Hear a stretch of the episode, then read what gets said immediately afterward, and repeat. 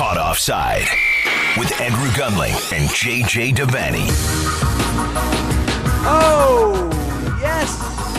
Caught offside just outside of New York City, apartment in Brooklyn, New York. Andrew Gunling, JJ Devaney, the Champions League knockout stages. What's up, brother? Well, what's up, Andrew? Is people will be wondering why we're not in studio um, for this one and Champions League music blaring and, and, the, and the whole works. How are you doing? Uh, I'm doing absolutely fine. Uh, so I, it finally happened. Got COVID. Held out as long as I could. Yeah. Uh, myself, my kids. It, it, swept through. Thankfully, very thankfully, um, pretty much, all, not entirely, but pretty much asymptomatic. Okay, that's Uh, good. My Luke, my youngest, was was entirely asymptomatic. Jack had a couple little things, and I had a couple little things, but it only it was lasted briefly. It was nothing, nothing, nothing even remotely close to what a lot of people have had to deal with. So I'm thankful for that. I will uh, thank my vaccine and booster potentially for helping myself, certainly. Jack as well. Um, and so, uh, so yeah, all good, all good in the hood. Jack was actually able to go back to school, uh, so we're we're good, man. We're That's we're, brilliant. Uh, totally good.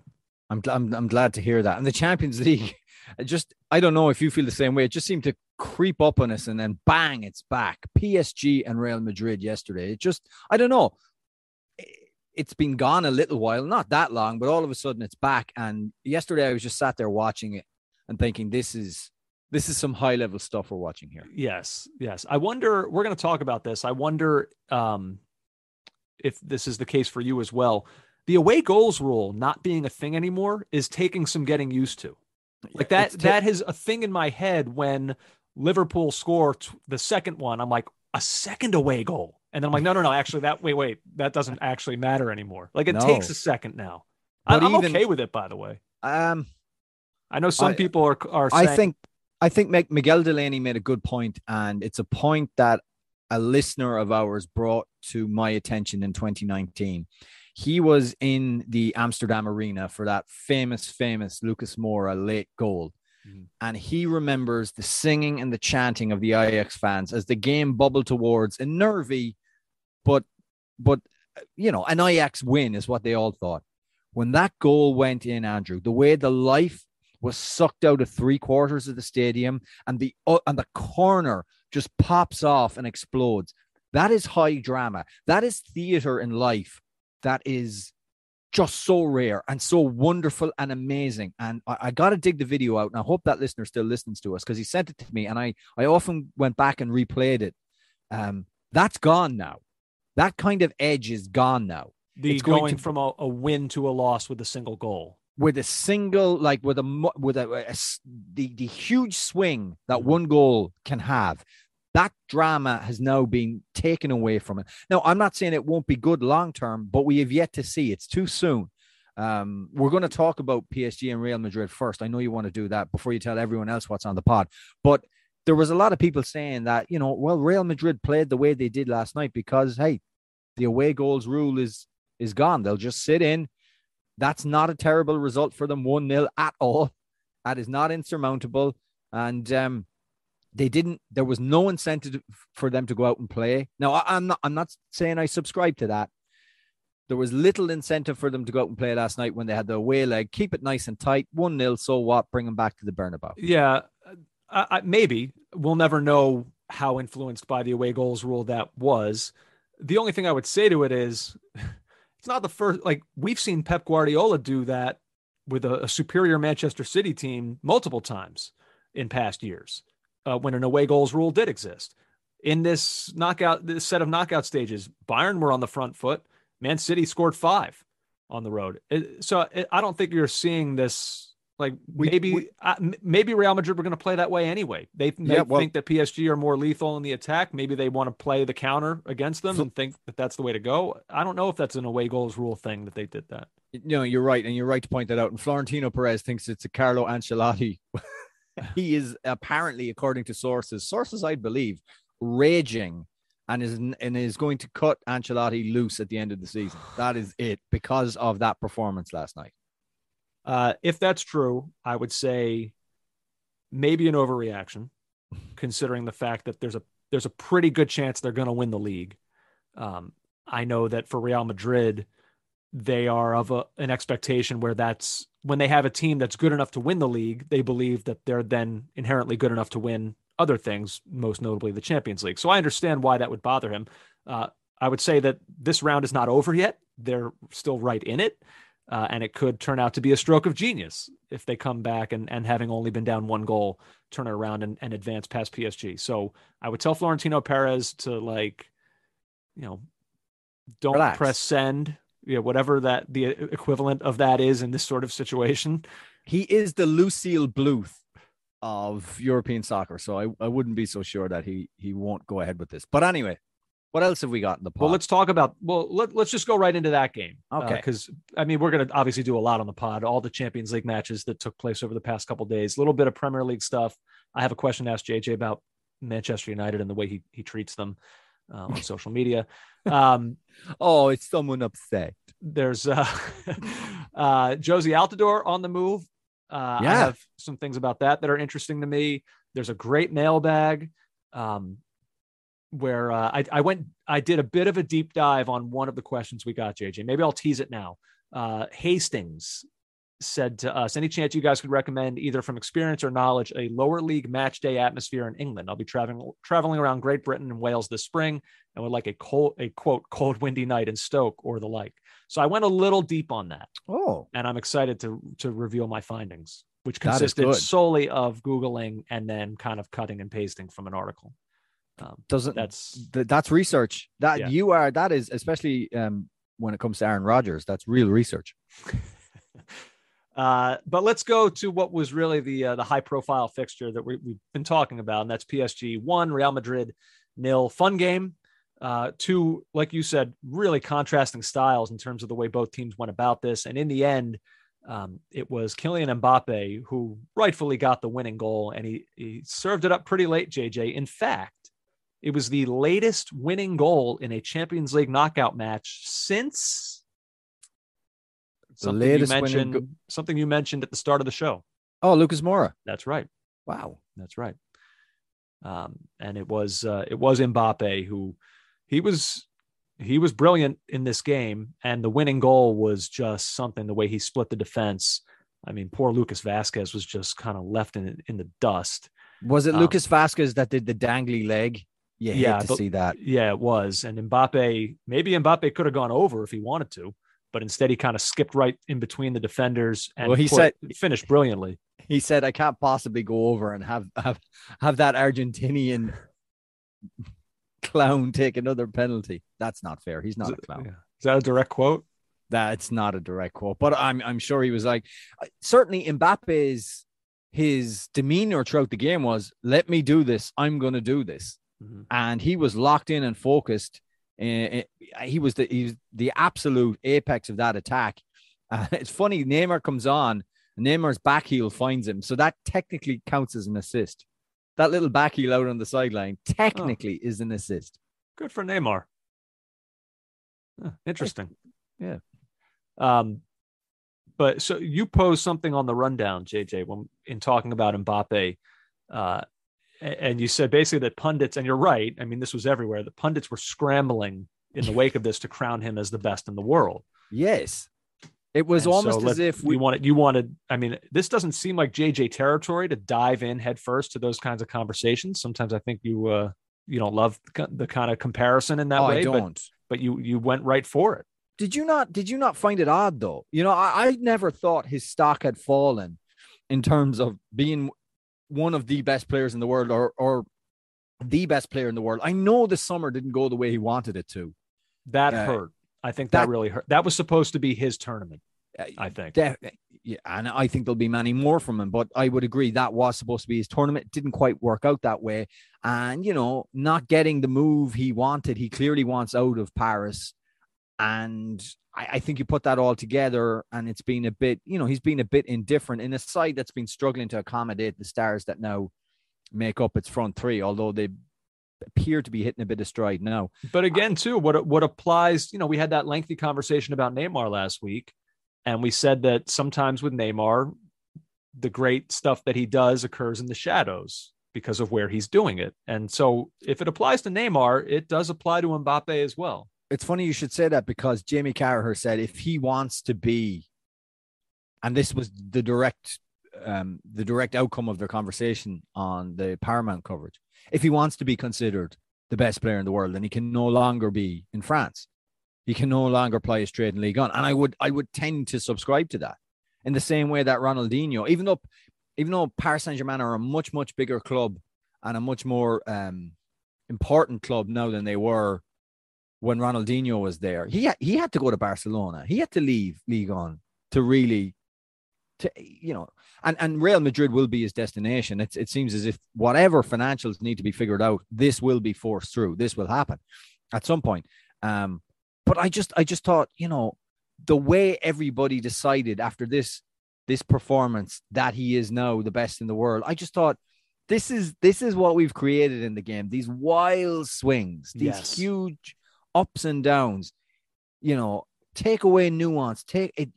You know, it's very much you're only as good as your last game. There's no long view in soccer anymore. It's gone. It's it's uh so I I just found it curious. That's why I added it to the rundown. I actually well, don't think I mean, I my opinion of him did not drop that significantly. I think my opinion of his circumstance and the corner he'd been painted into a little bit at PSG was the problem, and and might even continue to be the problem. But uh, you know, in terms of raw talent, he's he's just he's phenomenal when he gets in uh, in stride.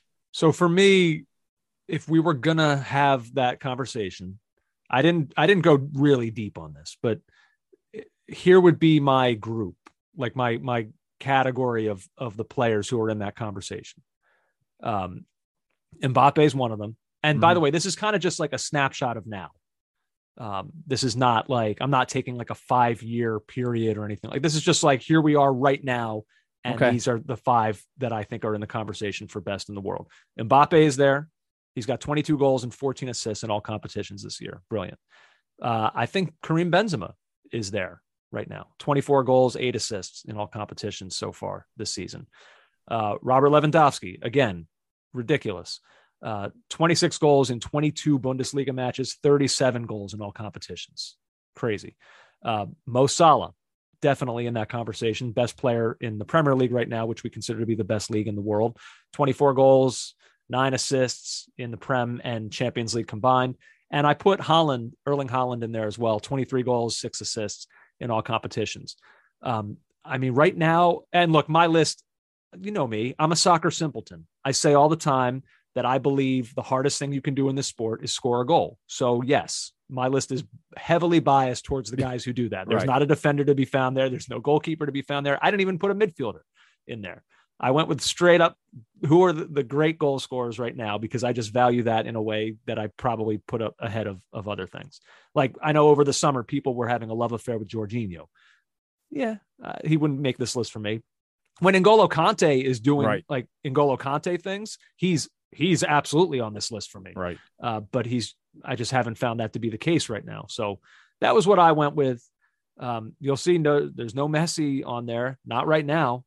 Yeah, I wanted to talk about that because again, uh Senior Carragher had he just was dropping these amazing little little nuggets throughout. Um, shadow of his former self. And he talked about how Messi, he talked with Thierry Henry about how Messi has to drop deeper to get on the ball because he no longer has the pace to do things or to get the ball in advanced areas. Which I, I always thought Messi liked to drop deep anyway, get involved. Like it's it's not a rare thing to see. But do you know what struck me? Way more than that.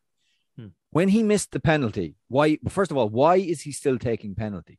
This is just something he's not good at which makes no he's sense. as bad as as you're saying. Hadn't I thought I saw that he converted his last four. Well, I think he's missed three in his last nine or something. Oh, so that's know, a, maybe I was looking at something. Different. That's not great, Andrew. You know, that's a third. Um, especially when there are other options in that team that could roll mm-hmm. a penalty home. And Miguel Delaney said, "It's amazing how possibly the greatest person ever at kicking a ball is so bad at the most basic act in football, just kicking the ball at goal from 12 yards. But what I found interesting was his reaction afterwards was where he it, he looked panicked. He looked genuinely anguished and panicked, not calm, not cool or collected. At one point on the edge of the box, there was a really good chance for I can't remember who it was. and he just he just tries to bundle that player out of the way and take the ball on himself and he slashes at the ball he suddenly becomes like very aware of what the reaction will be you know Messi missing again you know choking it's as if that all was in his head because he had this this look of um of panic like i said that the one of the best players we've ever seen just shouldn't have yeah he might think that because he's at PSG the Champions League matches are the ones where he needs he really needs to be himself, and not I, just the Champions League match, but against his old enemy in Real Madrid. One hundred percent. So that I, could exist. The only reason that I would say, um, Jamie Carragher's comments felt maybe slightly harsh, uh, is only because, I mean, look, so he Messi started twelve of twenty four matches so far this season in Ligue 1 new team, new league, new country, new system after an entire life doing it one way. Like trying to transition into that while dealing with an injury that's caused you to miss half your team's games is it's probably not well suited to just like come in and, and continue being the greatest player we've ever seen. So like if that qualifies for him being a, a would you say a shell of his former self or a shadow, shadow of his, of his former self? Yeah. Like, yeah, maybe if, if we're going to compare to his former self being the greatest player the world's ever seen, yeah, I, I, suppose that's accurate. But you know, I think I did see now some of this is weighted by the fact that he took a penalty, but I think Messi himself had an XG of 1.13 in this game. So it's not like he's not involved. It's not like he's not doing things out there. He's just not finishing really in the way that we were accustomed to seeing in the past. He did one brilliant thing where he's got he's on the left hand side of the penalty box in the penalty box and he takes two guys on and andrew just the the angles mm-hmm. the geometry of, the, of what he did the physics of it was he plays this brilliant cross which nobody read and nobody got on the end of it between two defenders with the with the outside of his left foot like he so he's running along and he just flicks it between the two defenders and it turns into this brilliant cross nobody read it because it's almost it's just it's like Sir Isaac Newton telling the townsfolk about gravity. Hey, there's this thing called gravity, and and their minds are just exploding. They, they don't know what he's talking about. Well, they Graham Hunter, see. I always remember what Graham Hunter told us about Messi that he he speaks his own language on the field.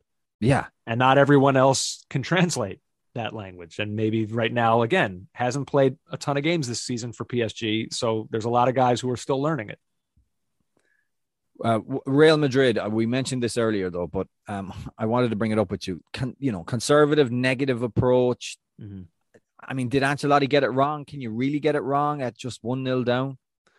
So, a couple things, just to sort of put in perspective what you're talking about, because you noticed it like it wasn't something you expected to see. It's just not the way Real Madrid typically play, especially when they're when they're good. Real Madrid, like they're going like we said, they're probably going to win their league. So it's just not, it's not something you would have thought you'd see. And 30 minutes in, care to guess, JJ, what the statistic was through 30 minutes of passes completed in the attacking third? Oh, no, I have no idea. 83 to 1. Oh, God. Real I mean, Madrid. Yeah. And you had, look, you had it. You had a team that had Luka Modric, Vinicius Jr., Karim Benzema, Asensio yeah. starting. Yeah. Like it really was a visible kind of okay, we're going to let them come at us. We're going to have two blocks of four. And now Courtois afterwards said, you know what? Now, this makes me think that they had a plan and it just didn't work because Courtois said, yeah, we didn't connect passes well on the break if you're watching that game, it did not look like they even tried to do that. You know, there was the odd time Vinicius would come carrying the ball and run into a few tackles, give it up, and then it just went back the other way. I mean, it was it was pretty much wave after wave of of PSG attack. I mean, Real Madrid didn't have a shot on target. Unbelievable. Um, yeah. Julien Laurens, who's really good at ESPN FC, he he wrote about this game and he pointed out a few things that are, I mean, that are important when talking about this. He writes 39 touches in the box for PSG to seven for Madrid, 1.87 XG to 0.10 21 shots to three. Never had the Parisians had so many shots in a European knockout game before in their history. But the most revealing stat is without a doubt the 16 balls they recovered in the final third of the pitch. Again, numbers at PSG had never racked up at this stage of the competition.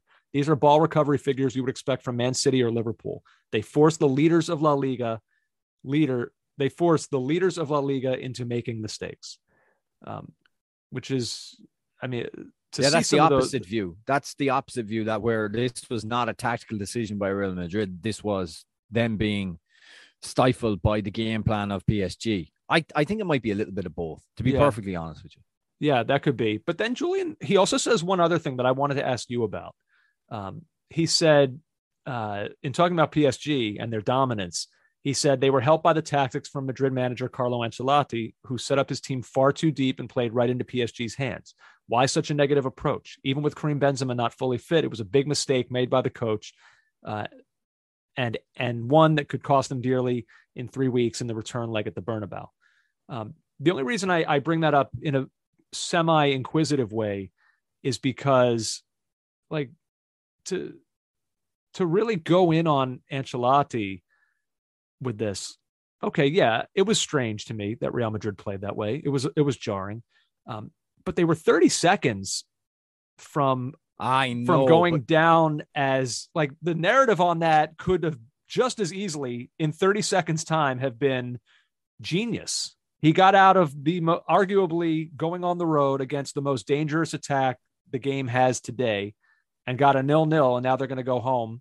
Uh, and away goals don't matter if PSG score like score in Real Madrid. So it was that close. If not for a, a, brilliant moment from maybe the best player in the world in Mbappe, I feel like a lot of people, while saying that it was a strange approach from Real, from Real Madrid, might have been writing the opposite story about Ancelotti. I'm, not so sure. This is Real Madrid as, as and I, just as a footballing institution, there were a lot of people who would be more than jarred. They would have been offended by the way they played. the second thing is you're forgetting the missed penalty. It's not uh-huh, like that's true. It's, it's not like Mbappe didn't put um, Carvajal on toast, give uh, gain the penalty. I mean, that should have been one 0 at that point. Then what? So I don't know, but um, you know, a second leg that is it's still in the balance, and and and that is that is really good. One thing uh, before we move off of this in talking about the second leg, um, obviously Real Madrid are still in this. I would expect it to be a, a fun game. And with them being down, it's obviously going to have to be a more open game. So I'm kind of grateful to Mbappe for scoring late because we're assured of Real Madrid having to go for it. The only thing I worry about for Real Madrid, Casemiro is going to miss the second leg. Uh, that against PSG in particular would worry me to not have that rock in the middle. Um, yeah, so that's uh, that's going to be a problem. Um, but yeah. uh, you know, just an- another little interesting wrinkle in this one. Uh, do you want to? Where did you want to go next, JJ? You want to stay with the the Tuesday matches and quickly do a little on Manchester City's thrashing of Sporting Lisbon? We do City quickly because yeah. I don't know if I, I obviously it wasn't the game I choose I choose to to watch, mm. but there was some significant things happened in it and probably some disturbing things. Uh, and I, uh, by the way, I include Liverpool in in in this in this disturbance uh, but we'll get to them. So can it, can we quickly do uh, Lisbon and Manchester yeah, City? I don't have much on it. The only things I would say uh, a sneaky stat that I came across because I don't think that any, anyone would have thought this, but uh, only Mo Salah has more goals than Riyad Mahrez, JJ, for a Premier League team across all competitions this season. Yeah, I, w- I, I wouldn't have even known that. He's he's been brilliant, and because it's Man City, I feel like unless it's De Bruyne, who over the, over a generation has kind of stood out above the rest. Man City is just such a machine that like there's no standing out. Right. They all just kind of like fallen like it's I don't know. I, I, guess I wouldn't have noticed that, but he's had they an were unbelievable a, season. Look at look at Bernardo Silva talking yeah. about selling him. That's the rumor that's going around. Look how look how he's functioning. Nearly had you just come yesterday. you assimilate and you play well, and and that's it. You're part of the machine. Uh, there were records broken by Pep's men yesterday. Um, again, some of them concerning for the in the broader uh, picture for European soccer. No side has ever gone into halftime with that margin of a lead in a UEFA Champions League knockout phase game. Four 0 That's that surprises me a little that that's never happened. Yeah, it's, I mean, these this is levels of of dominance uh, in a game that we haven't seen. City became the fastest team to 200 goals in UEFA Champions League history, reaching that mark in just 97 games. Hmm. They've only been a Champions League club for since what? For a decade. Yeah. And they're the quickest to get to 200 goals. Yeah, that hmm. that sounds about right. Yeah. Um, not, not shocking. Not, yeah, but you know, you would like to think at this point in the competition, the the you know the wheat has been separated from the chaff. This is going to be uh, more a game of equals, but it's really not the case. And well, they they also happen to be, no offense, but they happen to be matched up against a side that is probably more prone to this than a, a if they got matched up with Bayern or yes. But we've seen and we've seen Liverpool uh, dispense with the Portuguese champions at this point in in a, in a competition too. So it's it's not on it's not unheard of that this would happen. But the fact that English teams do this so regularly is, you know, um. Anyway, well, I think the I'll thing for me, one. while you're while you're mentioning distinctions with Manchester City, uh, those records are obviously eye opening, not altogether stunning, but certainly eye opening. The stat that I saw around this that I was kind of like, sheesh. Uh, JJ, this was the seventh time Manchester City scored three or more goals in the first half in a game uh, this season. Like that's um that's just like putting teams to bed before they've even like really got their day started.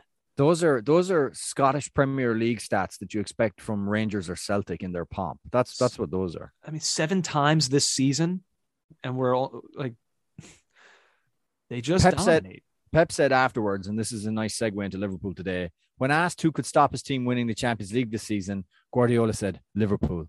They are our biggest rivals in the last few seasons. They are always there. They are a pain in the ass all the time. They are a fantastic team. He's right.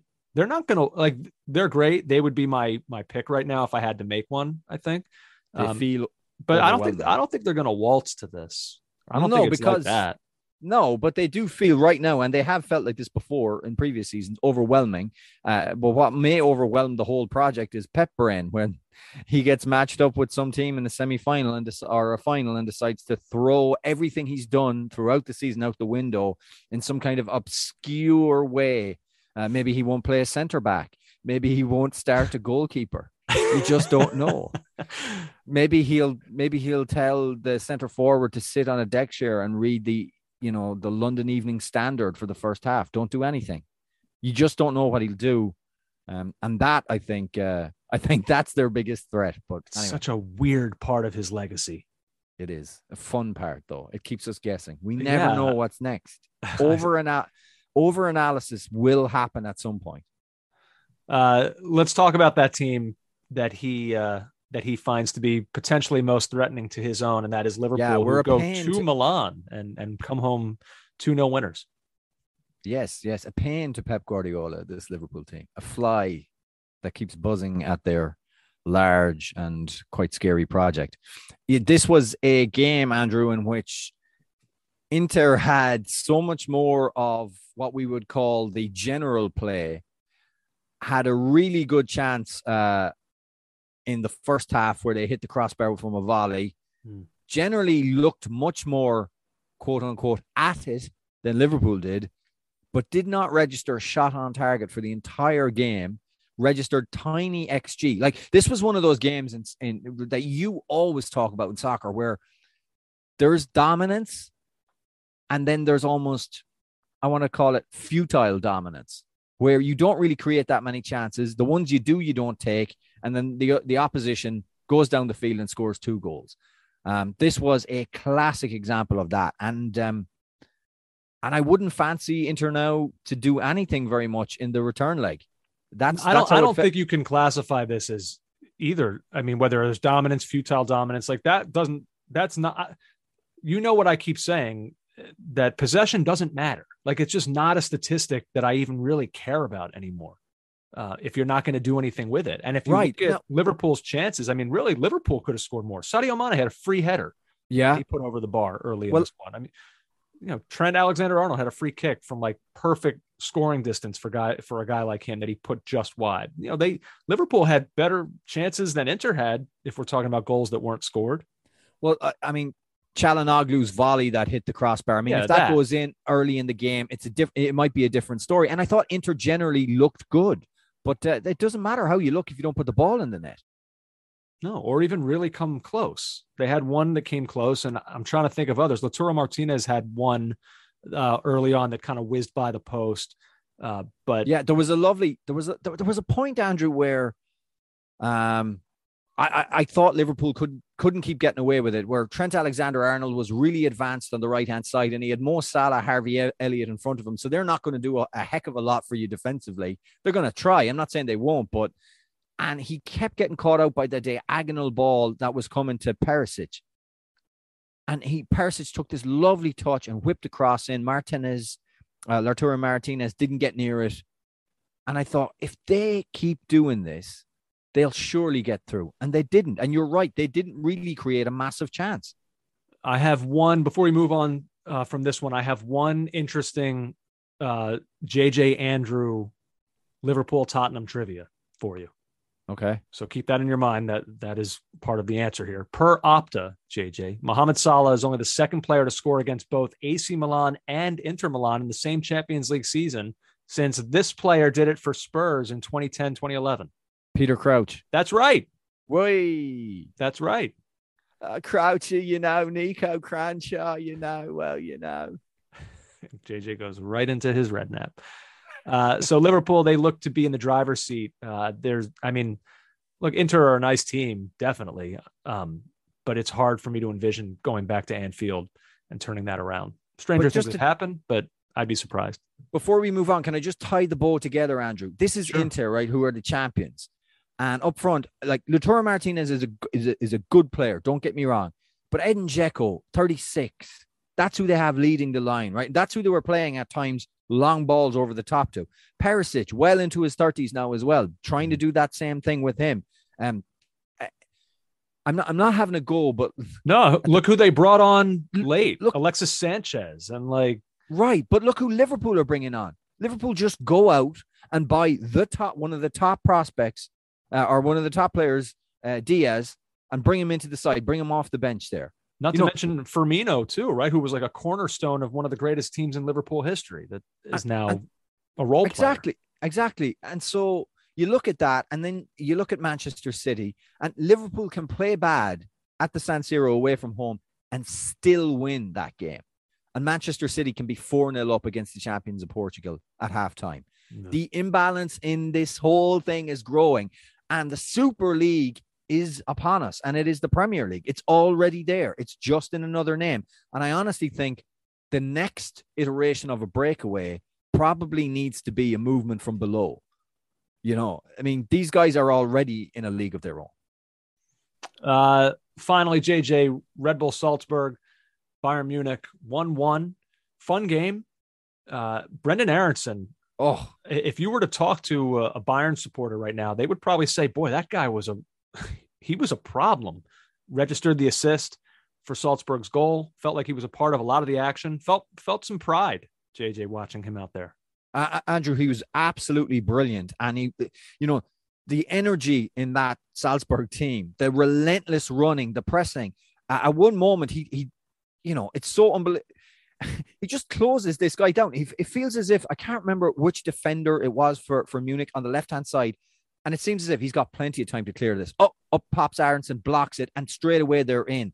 It was absolutely relentless football um, from Salzburg, and he was key. And and by the way, there was some somebody on the Paramount coverage questioned whether that was an assist or whether he meant sorry whether he meant to play that ball uh, into the path of the Salzburg player for the for the goal. He absolutely did. In fact, that little touch tees it up perfectly. It's it's insane to me that uh, Thierry Henry would even question that. really frustrating draw for them to fend off Bayern. And Bayern, you know, to their credit, I mean, they they came at Salzburg. They went down a goal in the 21st, and then they kind of wave after wave. I mean, they they were relentless in their own right, the way Bayern are. Kingsley Coman, in particular, who wound up who wound up getting the goal, uh, he was fantastic in this game. A constant threat on the left side. um, for Bayern, and they do eventually break through courtesy of Coman. But that's boy, that for for a smaller ish club like Salzburg to fight like that against Bayern to have it only come up as a draw, knowing that they got to go back to the Allianz Arena uh, for the second leg. That's that's a tough blow. It is a tough blow, and I, I can tell you right now that losing Aaronson, Adeyemi, and Adamu, which they invariably will know because the spotlight's on them. We already heard Leeds are in for Aaronson. That's going to happen too. So Red, Red Bull Salzburg will have to go back to the drawing board and find find those three players because from the performances that were put in tonight, they're on their way, Andrew. I enjoy that venue, by the way. You like that venue? Yeah, I don't know the aesthetics of it, the noise. Yeah. Um, you don't find it plastic or corporate or completely invented. oh, That's all not. right. But that. I, guess, mean, uh, never mind, everyone. sorry. I, I no. I, emphatically uh, shot no, me down. I'm not. I'm not saying that. Look at the literature online around uh, the Red Bull project, Andrew. You're not gonna. Well, I'm not not really talking about many- the club. I just Yeah, talking no. about the the setting. I don't know. I just feel like the crowd is kind of like in tight on the sides. yeah, Um, soccer So I- specific. yeah, I like Yeah. you know the the square or the the rectangular you know design. Uh, just just looked good to me. Andrew likes squares. Didn't, didn't realize I was going to have to uh, justify my opinion on something so subjective. it's fun doing this show oftentimes. Uh, let's see. Before we move off of European club competition, JJ, I know you wanted to mention a little bit about the Europa League. Yeah, there is. There's some what I would call sensual ties uh, coming up tomorrow. Barcelona and Napoli. If that doesn't get you get you excited, a classic what will. Europa League clash. Well, it's the Maradona Derby as he graced uh, both teams. Uh, one with more distinction than the other, I would say, but uh, nevertheless, it's it's just you look at the the list of games. That's at twelve forty five p.m. Eastern tomorrow on Paramount, and you, you look at that one and you're like, this should not be in the Europa League. Right. It this is this is, but it- but doesn't mean you can't enjoy it. I think that's going to be that's going to be a fun one. Napoli flying high in Serie A as well, and uh, Barcelona trying to continue the Xavi uh, renaissance. I saw No. he made some comment to the effect of hearing the Champions League music uh, Made him made him angry. Yeah. Yeah, yeah. I I'm sure. No, I'm sure it does. Um, that's all he ever really played. I would have played a couple of UEFA Cup games, I, I suppose, as a player. So that's not. I was going to say that's the only thing he ever knew, but that's not true. Um, but yeah, it's the thing that uh, Barcelona are synonymous with. Uh, Dortmund, they will host Glasgow Rangers. By the way, re- I'm sorry, real quick, not Sorry. to uh I don't mean to cut you off there, but um I would say this to Xavi. He better he might want to take like I'm not saying he's not, but I think Barcelona might need to take this competition seriously. Like they're they're they're right on the edge right now. Like they're part of a legitimate race for top 4 in Yeah. La Liga. And so, you know, most people would look at the Europa League, see Barcelona there, and say, okay, they've got to be one one of the two favorites, them or maybe Borussia Dortmund. Um, I mean, Sevilla are always great in this competition as well, but like that may be that may wind up being their their route in to the Champions League next year. No, and I'm sure I'm sure they're very well aware of that. By the way, I said this is this is the kind of talk you get from me. The Xavi Renaissance. It's not it's not a renaissance yet, JJ. Calm down. But I, I definitely think that that's an avenue back to where they want to be, Andrew. And like you said, things are not assured in La Liga for them. Um, just on Dortmund Rangers, I'd forgotten this, or maybe I never knew it. But I was listening to um, Giovanni Van Bronckhorst, the Rangers manager, and um, Gio Reyna will come up against the man he was named after, which is Giovanni Van Bronckhorst. Hmm. Um, his father, Claudio Reyna, was of course teammates and friends with Van Bronckhorst at Rangers in the early 2000s. I didn't know they were that good of friends. I did not know that Gio Reyna, Giovanni Reyna, was named after um, the Dutchman. Uh, Van Bronckhorst described it as a special moment for both families to face each other and an honor to have had Reyna, the, uh, Reyna the Younger named after him. That's, pretty amazing. cool. That is cool. I don't think I knew that either, actually. No, that's pretty special. And um, it's, uh, I mean, when you think of what Ra- the players Rangers had though at that point, I mean Celtic too, but Claudio Reyna was in the midfield. Van Bronckhorst was a fullback. They had they had some good players, man. It was uh, that was a fun time in Scottish football.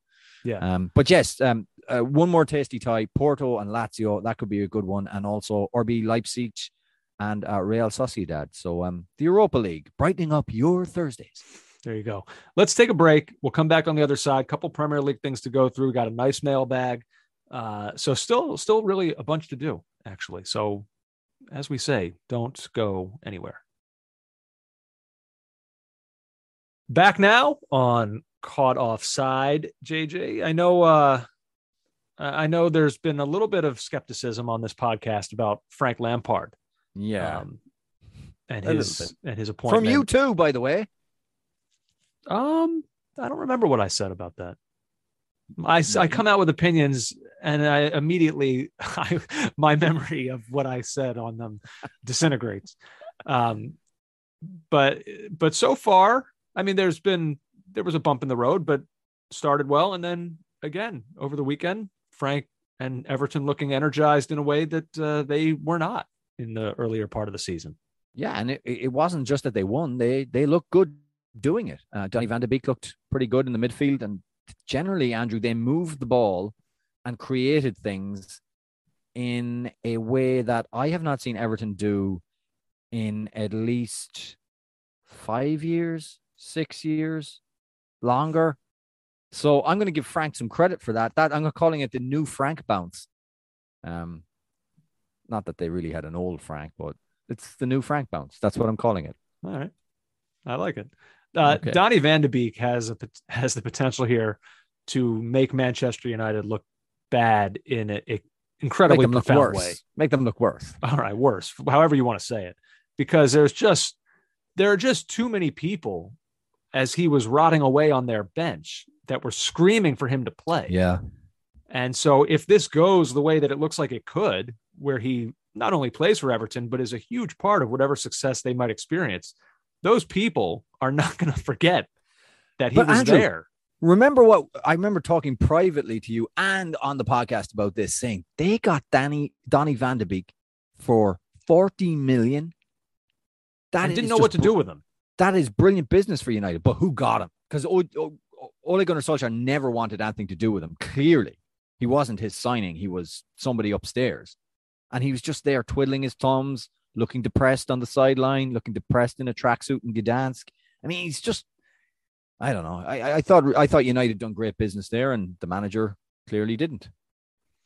Yeah, uh, clearly. Um, and we'll see now. I mean, so far his start has been bright for Everton, and uh, he's just he's just reveling in that new Frank bounce. Copyright JJ Devaney. Can we start using that Lampard and Gerrard watch again? I think we can. No, they're in the same league. Yeah, I guess so. We probably should. Um, JJ Manchester United, they uh, pick up an important three points Definitely. midweek, and um, so I noticed something. I was on Twitter, Yeah. um, and uh, that game had ended, and it's it felt like a good win for United, and and United uh, put out a tweet that seemed I don't know fairly fairly benign. I would say Yeah. they uh, they what was it they said they just kind of simply said who scored. They said, you know, Mhm. Ronaldo and Bruno, and an important three points! Exclamation Yeah, mark! big- and Big three points. nothing wrong with that which which leads to a new segment i think that we should debut right now called uh social media jj is the worst version of jj Oh no. To- That's- because you then respond. there are to- many worse versions of me, and you've met some of them. Because you then responded to that tweet from united which again was Hmm. felt benign um by sarcastically tweeting they won a game exclamation mark What can I give you some con- What- what's going on here because you were then you were attacked and i thought rightfully so I was attacked honest. by a friend of yours who, Uh, yeah uh, you know, nice he's on guy to that you. he he's on to you nice guy that he is is just like trying to repackage a season, you know, for United as you know, hey, what this team is achieving that they're even in the hunt for four places. Oh, you know, unbelievable. The little engine that could, I, you know, stop that. Don't bring that around here. That nonsense.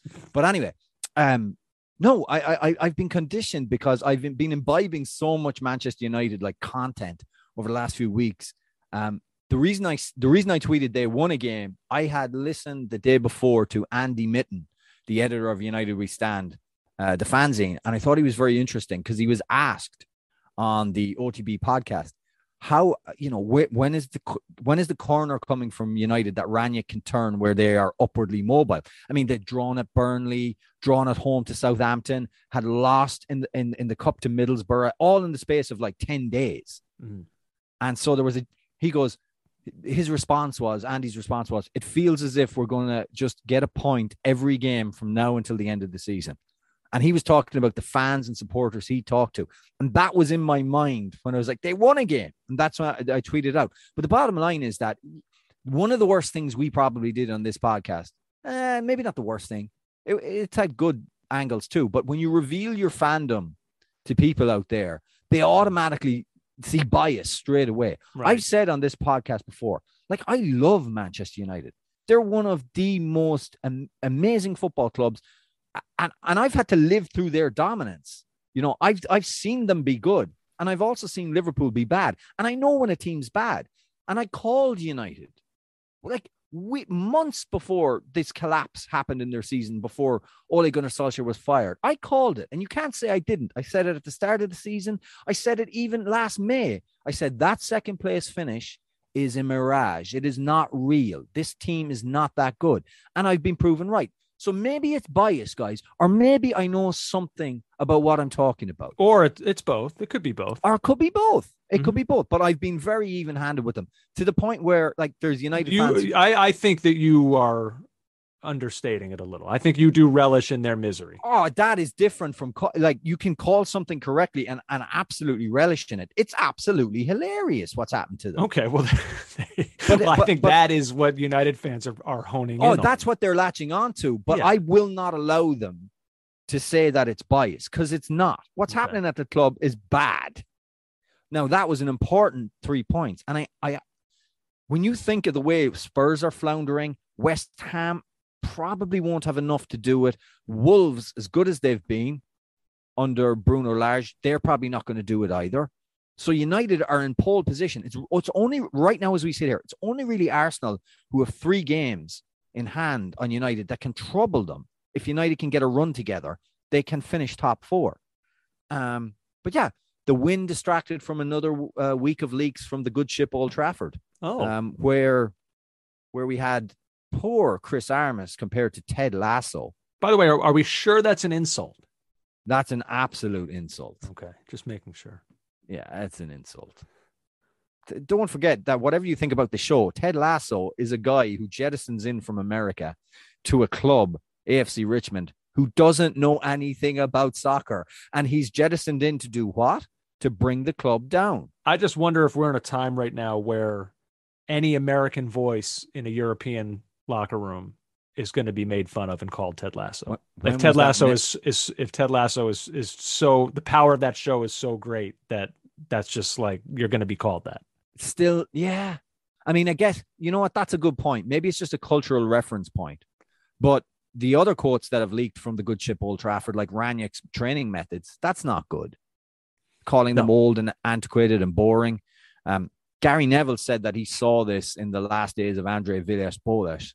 Um, players, agents, and PR teams were briefing the media on a match day about what was going on inside a club.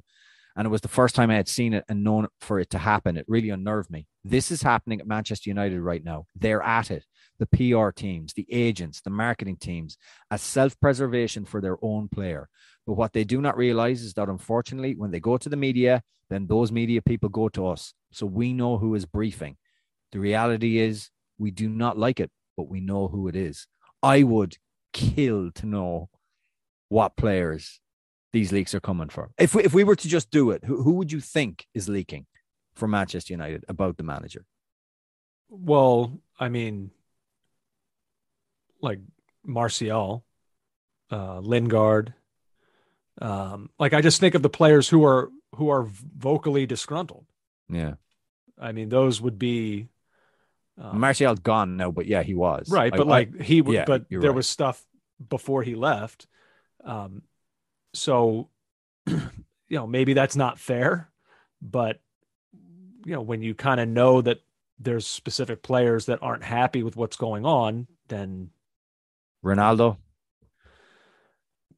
maybe I, I don't know. Yeah. Maybe um, Bruno Fernandes. I mean, you're, these are guys who would be candidates simply because, like, like especially Ronaldo is kind of like there's legacy on the line here. Um, yeah. you know, so self-preservation mode makes sense Yes. for a player of his quality. Uh, for it to not be going well, then like you could you could under you could see someone of that level wanting it out there as to why it's not. Um, they're Yeah. not used to taking bullets. That's So, true. Uh, but I don't know. It's probably I don't know if this is a fair exercise in trying to in trying to publicly identify leaks when we really have no clue. We're just we're we're not doing that. All we're saying is, hey, who looks unhappy? And uh, we're we're taking it from there. Yeah. Um, speaking of unhappy, Andrew, um, how do we how do we segue into this one? I think you just did. Ah, Antonio Conte had things to say. Uh, Andrew, um, he had things to say after the defeat at Wolves, um, which really put a dent in the top four ambitions. But then, Verse As if- they were at home, but yeah. oh, sorry, excuse me, um, even worse. Uh, then he's gone to Sky Italia, and I think he's thought that we wouldn't be able to crack the code of Italian speak. We wouldn't be able to possibly understand this language. Um, but uh, Italia, uh, Football Italia, the pretty great website, has done the work for us. And there's been extracts from an interview which they have cut up. And um, I haven't heard this yet. You told No, me about I- this right before the show. I have not seen this yet. So he was asked to compare his first season at Inter to his to this current start at Tottenham Hotspur, uh, and this is Antonio Conte.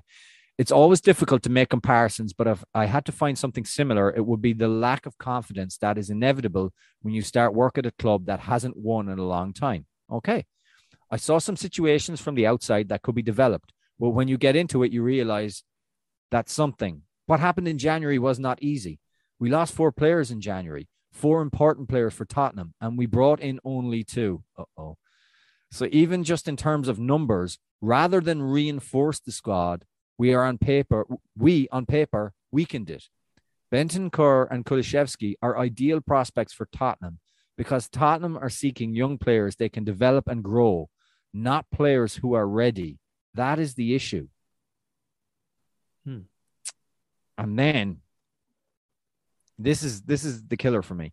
This is the vision and the philosophy of the club. It is inevitable that if you want to grow quicker and if you want to be competitive more rapidly, you need players with a lot of experience because they also raise the experience level of the overall team. But I repeat, I have realized now that this is the vision of the club. I've said that in a much more ominous way. I don't know if that was his tone of voice, He might have been smiling. Yeah, I don't know. Who who knows? but I re- Um, but I repeat, I have realized now this is the vision of the club. So That's not good, Andrew. well, what what I would say hearing that just now for the first time is yeah, you don't you don't really want to hear that from the manager. You kind of want him to I don't know, portray some level of it's going to be all right. Um, however, everything he said there is true. And like it's all things that every Tottenham fan I know talks openly about. Like there are confidence issues within this club. Um, it has always been the methodology of this club from a transfer perspective to try to identify guys on the younger side and, and develop them in whatever the Tottenham way is, and you know hope that they blossom into something that becomes far greater than what they were bought for originally. Um, you know, Bergwijn, uh, you know, like players kind of like that. Like that's so it doesn't. Yeah, like there's nothing that I could hear there that would be like, huh? Like where is that coming from? No, he's yeah, Antonio, you've identified it. Like what where where did you think you were signing on? That's the point. Where did he think he was going? And, Like, and, that, and that's why it is important to say that like he may not have been saying this angrily. Um, he might have just been kind of pointing out like, look, because I know he spoke after uh, the match over the weekend, and and once again that old trope that every manager at Tottenham has had to preach at one point or another after taking over, he had to now parade forth in front of the media and preach it again, and that is patience. You know, telling the fans that we need patience here. So, you know, maybe this is him in some way expounding upon that, talking about the players we brought in are projects. These are not guys who are going to come in right away and win Ballon d'Ors. Like that's just not that's not what Tottenham do. Um, so maybe this is his way of elaborating on that because, yeah, that's that's where they are right now.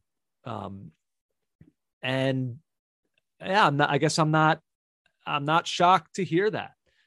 Um, essentially, yeah, it's, it's funny. I, I saw somebody tweet about this and it's like, you look at Tottenham, um, Conte, whatever you think of Mourinho, the one thing we can all agree on is that the man is a serial winner.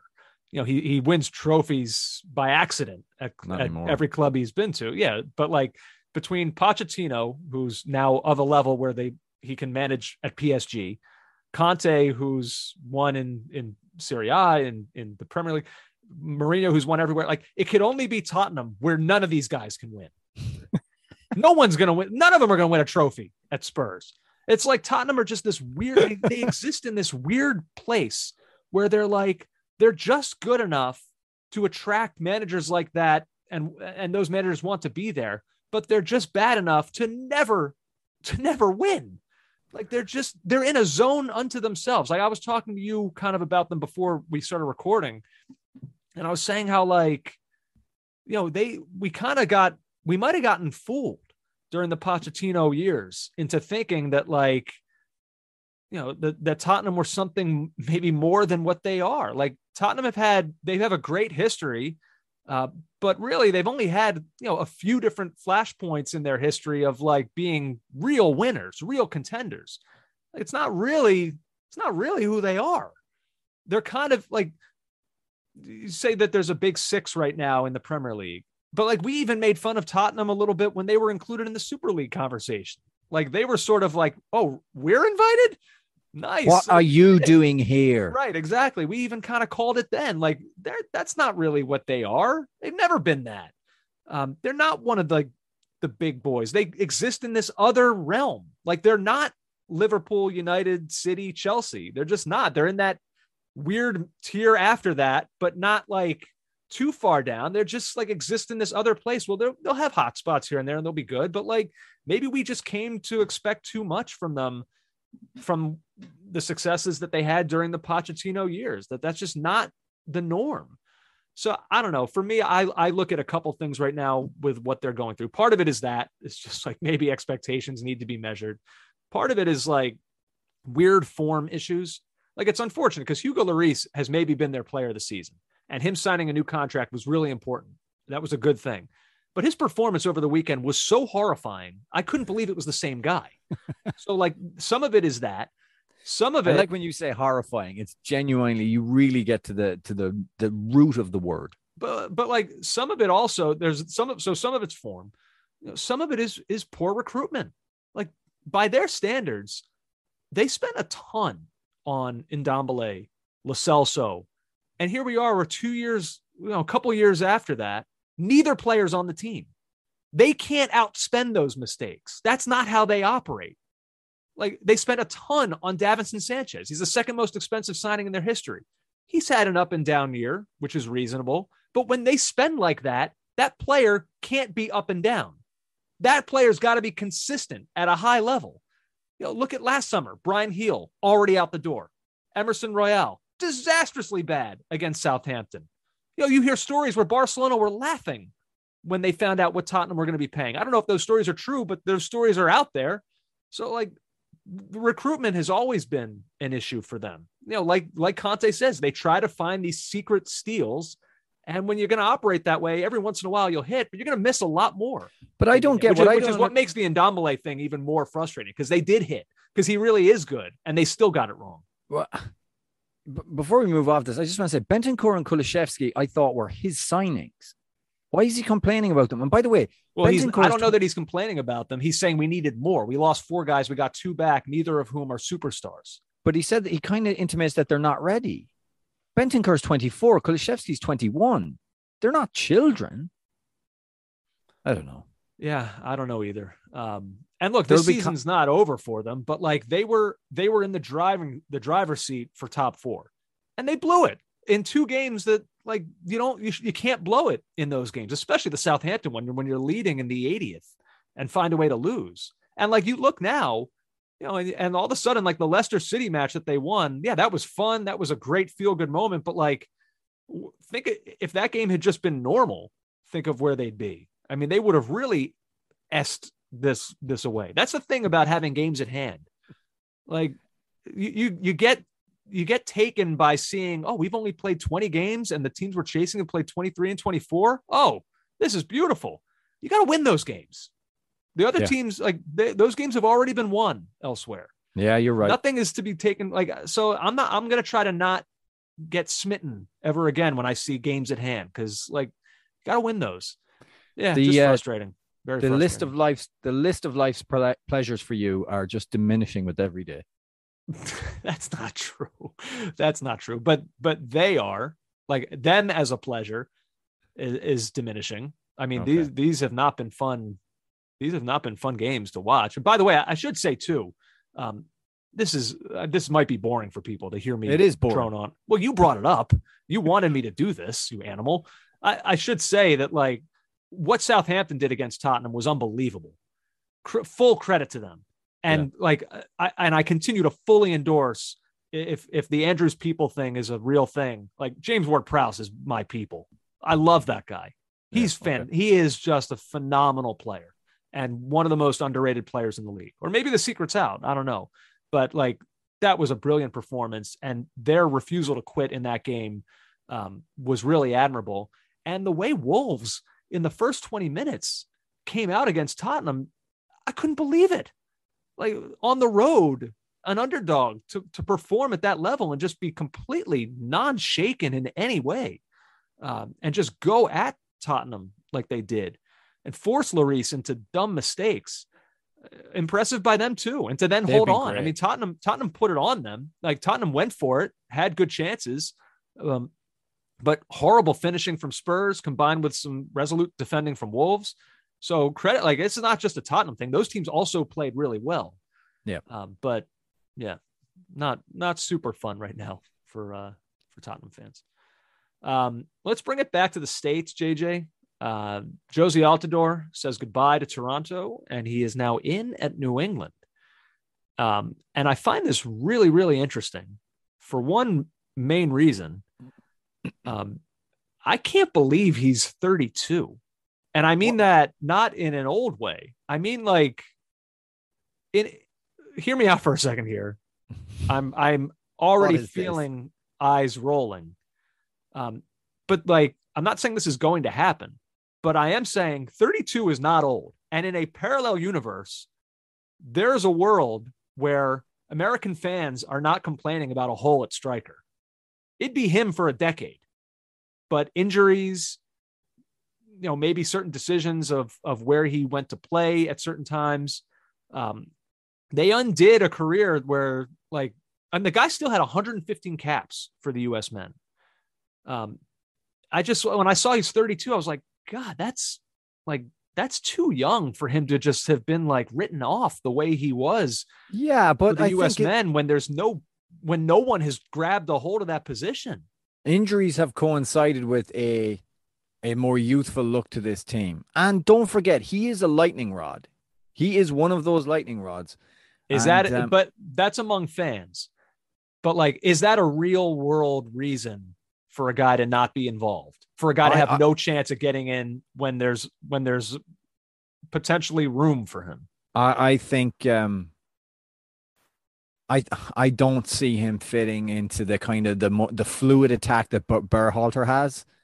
I, I I couldn't see him in that. I just That's- couldn't, Andrew.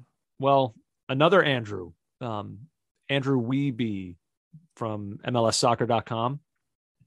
Uh, he wrote this about the move for Jozy. Uh, he said, I've said this for the past two years, and I still believe it. If Jozy is healthy, yes, still a big if, he's the U.S.'s best player at the position. A lot has to happen between now and November, but I think the World Cup ceiling gets raised considerably with a healthy Altidore in the squad. Um. Well, first of all, it's it. You know, it's such a a.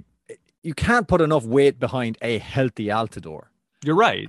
And, That- that's that but like that's why i say in a parallel universe because we're not sitting here right now even you who is kind of rolling your eyes a little bit at this idea you're not doing it because he's not good enough you're saying it because he's been undone by injuries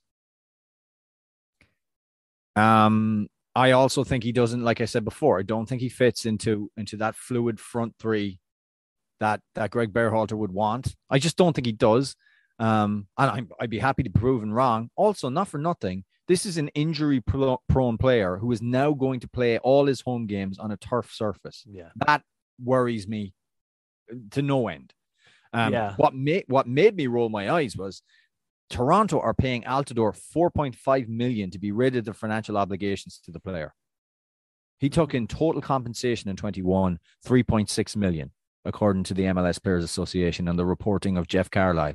That is that is mo- in, in MLS terms, that is monstrous money. Just monstrous. And they needed to get rid, especially considering the moves that they've made um, with Lorenzo Insigne. Yeah. Um, well, I'll say this about it for New England if it works, and again, as is the case with all Altidore conversations, if is is certainly the operable word. And you raise a great point about him playing games on turf. That's not ideal. Um, but like if he's healthy, this could this could work. Like he he's surrounded by legit playmaking weapons up front in Bou, in Heel, certainly in Gil. Um, you know, even Lletget has just been brought in to New England. So like there are guys that that are going to get him in the right positions to do damage. And if he stays healthy, could be interesting. Like if we're in a place where he is if we're in, you know, late summer and he's been healthy and he's 20 plus goals and New England are flying atop the league, it's going to get interesting. There's going to be some there's going to be some uncomfortable questions on this podcast about that squad if if the US should qualify. Okay. All right so many people want to fight me right now. I, by the way, I'm not like I don't mean to be a coward now, but like I'm I acknowledge the if. And like he's not in my squad. I, I haven't mentioned him at any point in the last two years. Like I've written him off too. But I just I guess it's just when I saw that 32, that number, I was like, oh, huh. We'll see what happens. Uh let's see. What else you got, JJ? Uh, SheBelieves Cup kicks off this week, Andrew. Um, U.S. Uh, women's national team will face the Czech Republic Thursday night in Los Angeles. Along with the Czechs, the Americans will face New Zealand and Iceland in this tournament. Now, maybe that's a lineup of opponents that doesn't really excite you that much. But um, for me, as we watch this team transition to younger stars, none shine brighter than 19 year old Trinity Rodman, who we will expect will make her US, men's, US women's national team debut over the next week. Um, this was from Caitlin Murray, just to set the scene for her debut. At 19 years old, Rodman clearly has a long and bright future ahead of her. She recently signed a 1.1 million four-year contract that her agency says will make her the highest paid player in the NWSL. Hmm. She was also named US Soccer's Young Female Player of the Year for 2021. She's an assist machine. She's one of the most exciting players, and um, I, I I think if I'm looking for, if I'm looking for the new star of this U.S. women's national team, and I, I admit a lot of the old stars are exiting the stage in a much slower fashion than I expected, but you know that's a lot of veterans to move on at one point. Um, I think she's going to steal a lot of the limelight. Um, just a brilliant player, and if I'm looking forward to one player coming through, it's definitely her. Definitely, and there's so much hype. Um, so yeah, there's a lot there's a so you know right there is a huge reason to to be interested in and in on this. Um, I will say you mentioned the opponents, uh, so only once ever in this tournament had a, a, team ranked outside of the top 15 in FIFA's world rankings taken part. All three of the US's opponents in this are ranked below 15th. So this is a weird just from from the the participants, uh, this is a little different. Um, and then even from the US's perspective, this is a little bit different.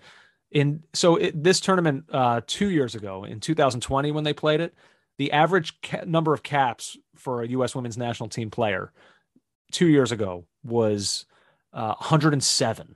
So that like you talk about it, one of the most experienced teams ever. Here we are two years later, and it's just 40 caps per, per player on average one of the least experienced U.S. teams ever. So there's a little bit of a changing of the guard going on here, and, and Trinity Rodman is, is certainly speaks to that. Um, one thing that'll be interesting, JJ, also with this, the U.S. has not allowed a goal at home in almost two years. They beat Japan 3 1 March 11th, 2020. That's They have not allowed a goal at home since then. And by the way, it's not just they haven't allowed a goal; they barely allowed a chance. Uh, their their shots on target per match. So over that's four, 14 straight home clean sheets, and they average less than one shot allowed on target over the course of those. Like they just have the ball forever. yeah. And I would, uh, I even uh, an inexperienced side, I would anticipate more of that. If people want, there's a great um, profile of uh, Trinity Rodman written by my fellow countryman Dave Hannigan for the Irish Times last month, January 20th. Uh, you can Google that. It's really, really interesting. Um, CONCACAF Champions League got underway. Uh, don't have a ton to say on it. Really nice win for NYCFC. Um, Tati Castellanos, still a member of NYCFC and playing a, a huge role for them. Um, 2 0, really uh, a nice start for them. The one, one thing I wanted to mention is uh, we talked about New England before. Very bizarre circumstances for them. They are Yeah. through to the quarterfinals because their opponents, uh, AS Cavalry, had to uh, had to bow out because of visa issues. Yeah. So which is just one of the most CONCACAF things that can happen. um, but uh, there's um, there's a couple of games uh, tomorrow night. Uh, Comunicaciones will play Colorado, um, and Motogoya will play Seattle Sounders. And as you can tell, these aren't the best no. teams. I've never heard of them. I don't know. You sounded so comfortable the- pronouncing them. Yeah, I butchered those uh, butchered those names, and I apologize to everyone involved for doing that. But um, yeah, I'm sorry. Guatemalan champions. They, um, I should know them off the top, off the tip of my tongue. JJ, were you into the mailbag here, or you you got anything else? Yeah, no, just uh, finally, finally, before we hit the mailbag, pay attention to Serie A, Andrew. We've got a title race. Um, after Milan won the derby versus Inter a couple of weeks ago, things have continued to get spicy. Three teams in the hunt. Napoli and Inter played out a 1 1 draw at the weekend, while league leaders Milan got a narrow win against Sampdoria to keep them a point ahead of their crosstown rivals. Right now, Milan have 25 games played. They sit atop the league on 55 points. Inter have 24. They're on 54 points. And on 53 points in third, Napoli, who have 25 games played. It's just so tight. It's a genuine race. We don't have many of them in the top uh, five leagues this season. And by the way, Juventus in four, a seven point gap between them and Napoli. Yeah, So um, that's Um, pretty interesting. But I don't I don't know that you can quite write off the La Liga and Bundesliga title races. I Mm. expect Real Madrid and Bayern Munich to win those, but That's enough. You've answered your own question there. Then. well, but Real Madrid they're only four points up. I mean, that's not that's not a massive gap. Bayern Munich are six up on Borussia Dortmund. That that should be enough. But s- I mean, it, it's- it's a two match swing potentially. So you can't say that it, that it's over in the way that you know we are saying in, in the Premier League. I, I don't think that's quite. It's not quite to that level. Uh, but I get, Male I get your point. I get your point. Mail BZ now. Sorry for speaking across you there. That was rude. Uh, caught offside pod at gmail.com, at CO Soccer Pod on Twitter, caught offside ESPN on the Instagram. Follow us there. Leave us reviews and likes. Do the whole thing. Uh, just to begin, Andrew, I have seen the Wayne Rooney documentary, which dropped last Friday on Amazon Prime. Um, my thoughts on it are it's good. It's definitely worth watching. It is not as good as the podcasts and interviews and everything else ancillary to the documentary.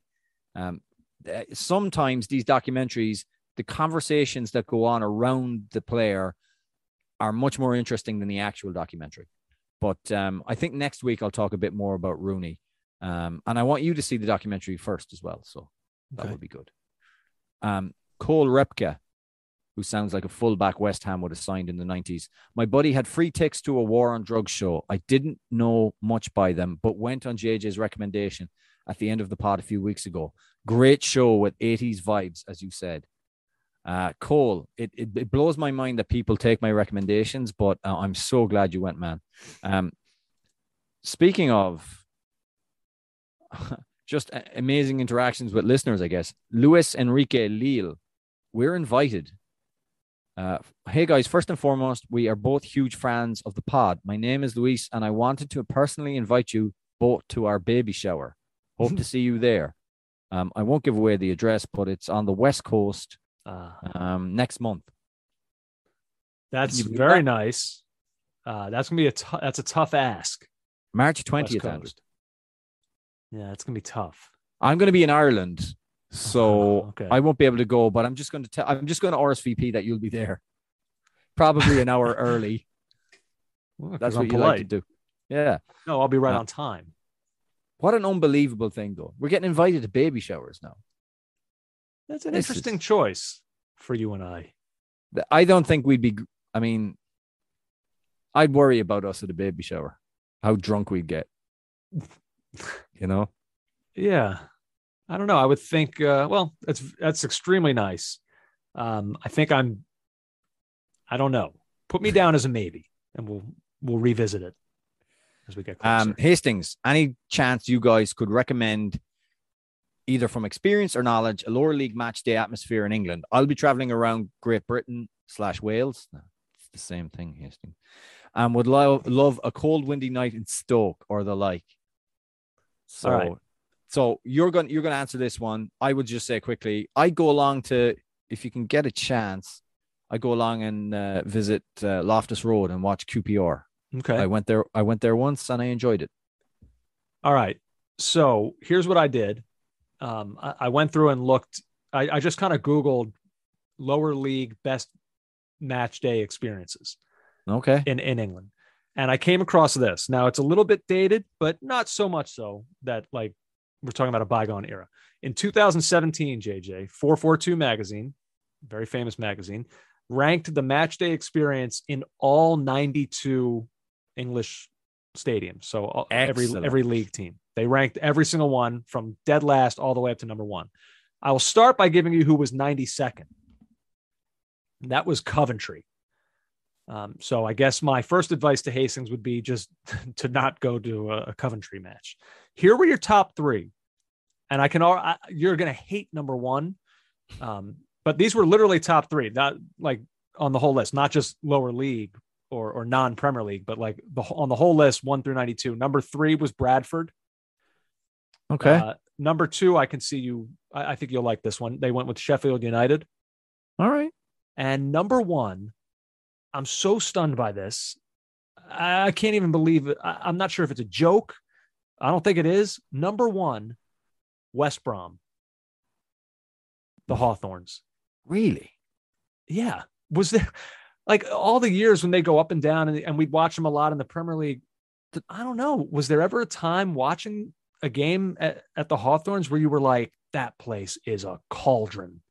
O- only I think when they stayed up on the last day with the Kieran Yes. Richardson goal. That was it though. yeah they when they the fans invaded the pitch like that was Yeah. a great scene but like i don't know i just That's shocking. never would have thought that like so it's it's a cauldron. It's got a great atmosphere. well here so here to I, the- I I included what they said about it all right. it said uh, combines the best features of a premier league football ground modernized in the last 20 years to bring the facilities up to a good level but the stadium still retains its own identity. The atmosphere can be electric on a good day. When the boing boing chant gets going the home fans are literally bouncing. Away fans are well placed behind the goal with good views and the stadium is also handily located near the m5 more often than not it's an enjoyable away day at a stadium that epitomizes what english football is all about.